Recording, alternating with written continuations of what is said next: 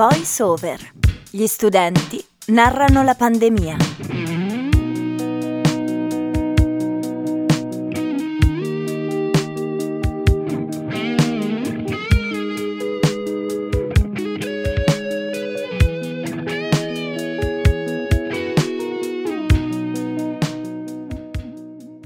Buonasera a tutti o buongiorno, dipende da quando ascolterete questo podcast come al solito. Questo è VoiceOver, gli studenti narrano la pandemia. Io sono Leonardo e di fianco a me, come sempre, c'è Giovanni in regia. Ciao Leonardo, ben trovato e siamo qui anche per questa settima puntata ad indagare quei due mesi, quei tre mesi anzi del 2020 in cui rimanemmo tutti chiusi nelle nostre case, nelle nostre camere perché fuori imperversava il Covid-19 e quindi fu l'inizio di un periodo che stiamo attraversando ancora adesso, ma in quel periodo in particolare la paura, il rischio e effettivamente i numeri dati dei decessi e dei contagi che aumentavano di giorno in giorno provocarono un lockdown di cui ancora oggi tutti noi ricordiamo i momenti e gli effetti. Questo progetto a cura di Samba Radio in collaborazione con l'Opera Universitaria, la Fondazione Museo Storico di Trento e la Fondazione Caritro. Direi che dopo le doverose introduzioni eh, possiamo passare a salutare la nostra ospite di puntata, a cui chiedo di presentarsi e raccontarci un po' chi è. Ciao a tutti, io sono Ilaria, sono al terzo anno di interfacce e tecnologie della comunicazione nel Dipartimento di Psicologia e Scienze Cognitive a Rovereto.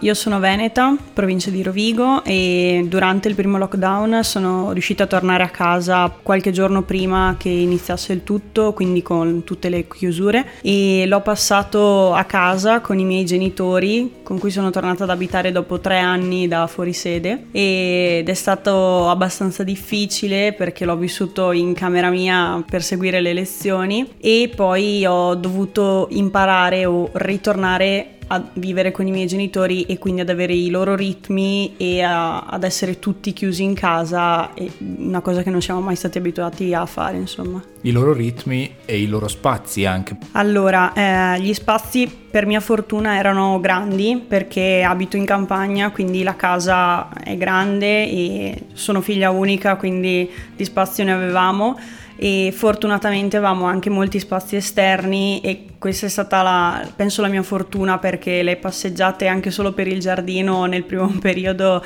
sono state l'ancora di salvezza e lo stacco tra una lezione e l'altra o anche solo il fatto di poter uscire a prendere una boccata d'aria e non avere solo un semplice balcone su cui affacciarsi.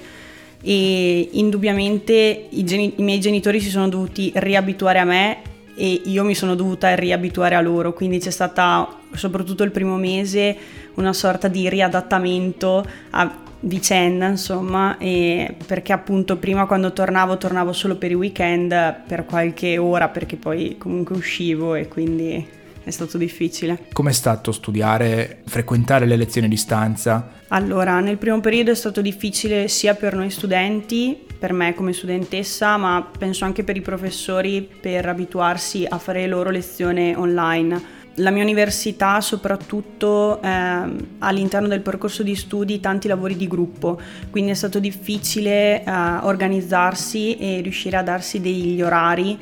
perché all'inizio ci siamo resi conto di rimanere in videochiamata con gli altri membri dei, dei gruppi per portare avanti appunto gli esami, i progetti da consegnare troppe ore al giorno, quindi non avevamo più una settimana ma avevamo sette giorni su sette, troppe ore al giorno, quindi dopo il primo mese abbiamo iniziato a darci degli orari, a cercare di seguire gli orari quanto più vicini a quelli che dovevamo seguire se fossimo stati in presenza. È stato difficile appunto riuscire a trovarsi perché eravamo abituati a trovarci di persona, magari a mangiare qualcosa insieme e poi a metterci a lavorare e invece così è stato difficile perché eravamo magari 4-5 persone con 4-5 famiglie alle spalle, con orari diversi anche solo per il pranzo per la cena, quindi anche solo una semplice videochiamata diventava lunghissima perché poi c'erano tempi morti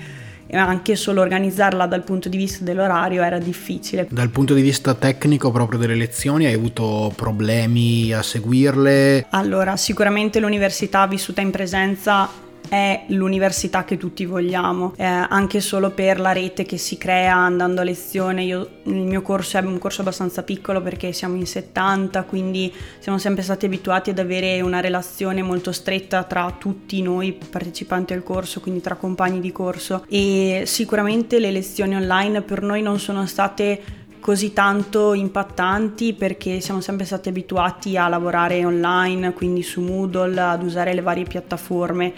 Penso per altri percorsi di studio che sia stato molto più difficile. Ho visto la mia coinquilina che fa psicologia e per lei anche solo Google Drive è stata una scoperta.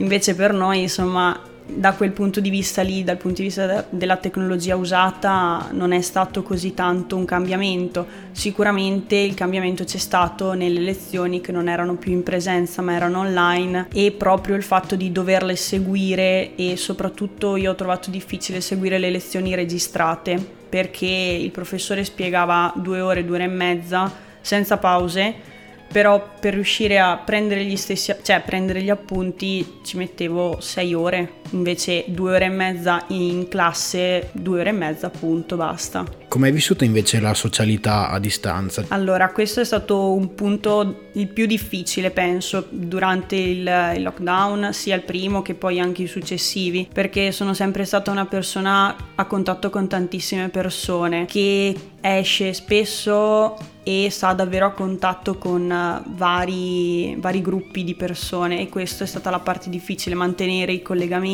mantenere la rete che ero riuscita a creare sia all'università che poi con gli amici di sempre. Si facevano videochiamate interminabili la sera anche solo per una chiacchierata, anche solo per giocare a qualcosa di semplice e poi la parte divertente ma allo stesso tempo triste, i tanti compleanni festeggiati in videochiamata perché ovviamente era una sorta di uno sguardo alla normalità festeggiare i compleanni e quindi tutti con la fettina di torta fatta dalla mamma rispettivamente, ognuno con la candelina a soffiarla tutti insieme anche se non era, non era il compleanno, però insomma quella è stata una delle cose che mi ricordo e penso di ricordarmi per sempre. Uno dei rapporti che ognuno di noi aveva con, l'est, con l'esterno del, del proprio appartamento, eh, al di là del della socialità con gli amici, con la cerchia di persone con cui ci si sentiva, era quello con l'informazione legata alla pandemia. Tu come hai vissuto questo aspetto? Allora, ho vissuto in un primo momento, uh, penso di essermi informata troppo, quindi guardavo tutti i telegiornali, eh, leggevo, mi informavo tantissimo, poi ad un certo punto ho avuto una battuta d'arresto, nel senso che sono andata in negazione quindi non volevo più sapere troppe informazioni. È brutto da dire forse, ma mi bastava che di stare bene, di avere le, le persone intorno a me, di sapere che loro stavano bene, perché eravamo bombardati da tutte informazioni negative, da numeri che poi non, non riuscivamo a vederli poi vicino a noi. Io abitando in un paese di campagna, nel primo lockdown non ho avuto persone che hanno contratto il Covid. Mm quindi era ancora più difficile mh, mm, vedere quei numeri reali.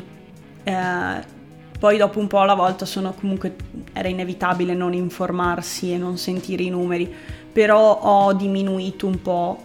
l'informazione che era difficile a livello emotivo perché comunque era un carico d'ansia maggiore oltre a tutta, tutto il resto di ansia e, che ci girava intorno. A proposito di questo, appunto, quali sono state le maggiori difficoltà che hai incontrato nel sopportare la cosa e invece quelle che sono state ehm, le speranze che ti hanno fatto andare avanti? Allora, le speranze, mh, mm, sicuramente il vedere un po' alla volta l'estate e quindi un po' i numeri che calavano e il tornare, il tornare alla normalità e la speranza di poter tornare a fare gli esami in presenza nella sessione estiva, cosa che poi però non abbiamo potuto fare,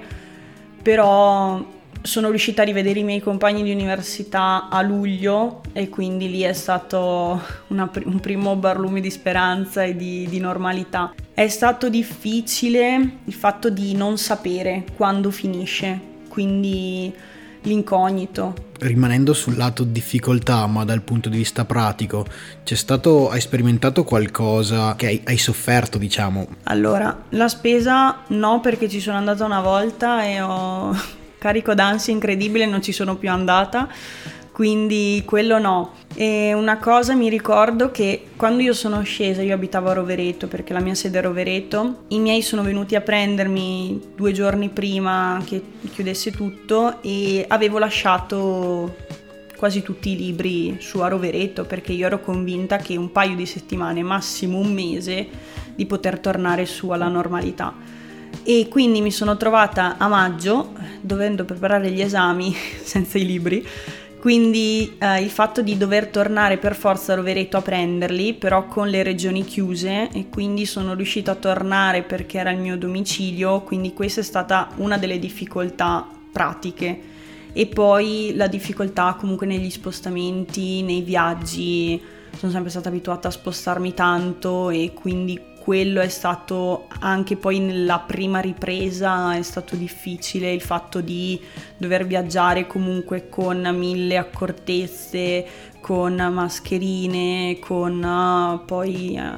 tu- le varie autocertificazioni che c'erano per passare di regione, poi appunto c'era il cambio regione, quindi era ancora peggio. Sempre restando sul lato pratico, invece una routine, un qualcosa che ti ha permesso di trascorrere il tempo in maniera un pochino più leggera, che ti aiutava a far passare le giornate tutte troppo uguali una all'altra, ma che magari invece attraverso qualche pratica, qualche abitudine che ti sei fatta in quel periodo eh, hai trascorso in maniera migliore. Allora, con la mia famiglia abbiamo cercato di mantenere le abitudini più normali possibili, poi fortunatamente i miei genitori hanno continuato a lavorare e entrambi non uh, in smart working, quindi diciamo che da quel punto di vista era abbastanza normale, quindi mantenevamo il pranzo classico della domenica, eh, mantenevamo i nostri orari comunque per i pasti e la mia routine è cambiata e ho introdotto allenamenti, tipo una volta, almeno una volta al giorno, però quello mi dava lo stacco dalle lezioni e seguivo quella routine dal lunedì al venerdì e poi sapevo che arrivata il venerdì la mia routine cambiava sabato e domenica. Quindi appunto il tenere la routine diversa tra il fine settimana e la, settimana penso mi abbia aiutato. Perfetto, eh, grazie Ilaria allora per la disponibilità, per essere stata con noi per questa puntata. Continuiamo con il consueto spazio al messaggio, al contributo audio che ci arriva eh, settimanalmente da qualche ascoltatore.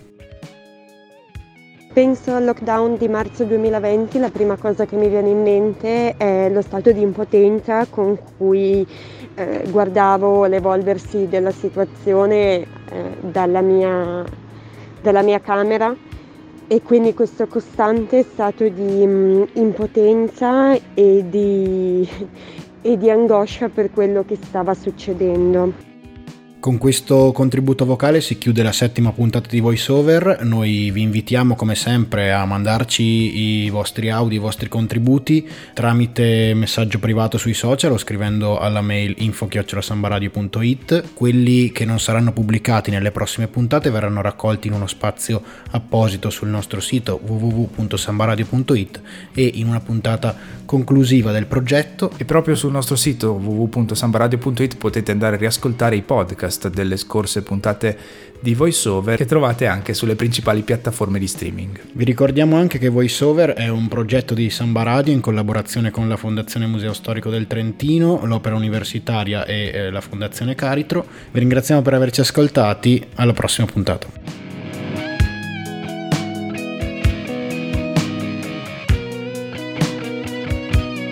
VoiceOver. Gli studenti narrano la pandemia è un progetto di Samba Radio in collaborazione con l'Opera Universitaria di Trento, la Fondazione Caritro e la Fondazione Museo Storico del Trentino. Ci trovi su Spotify e su www.sambaradio.it.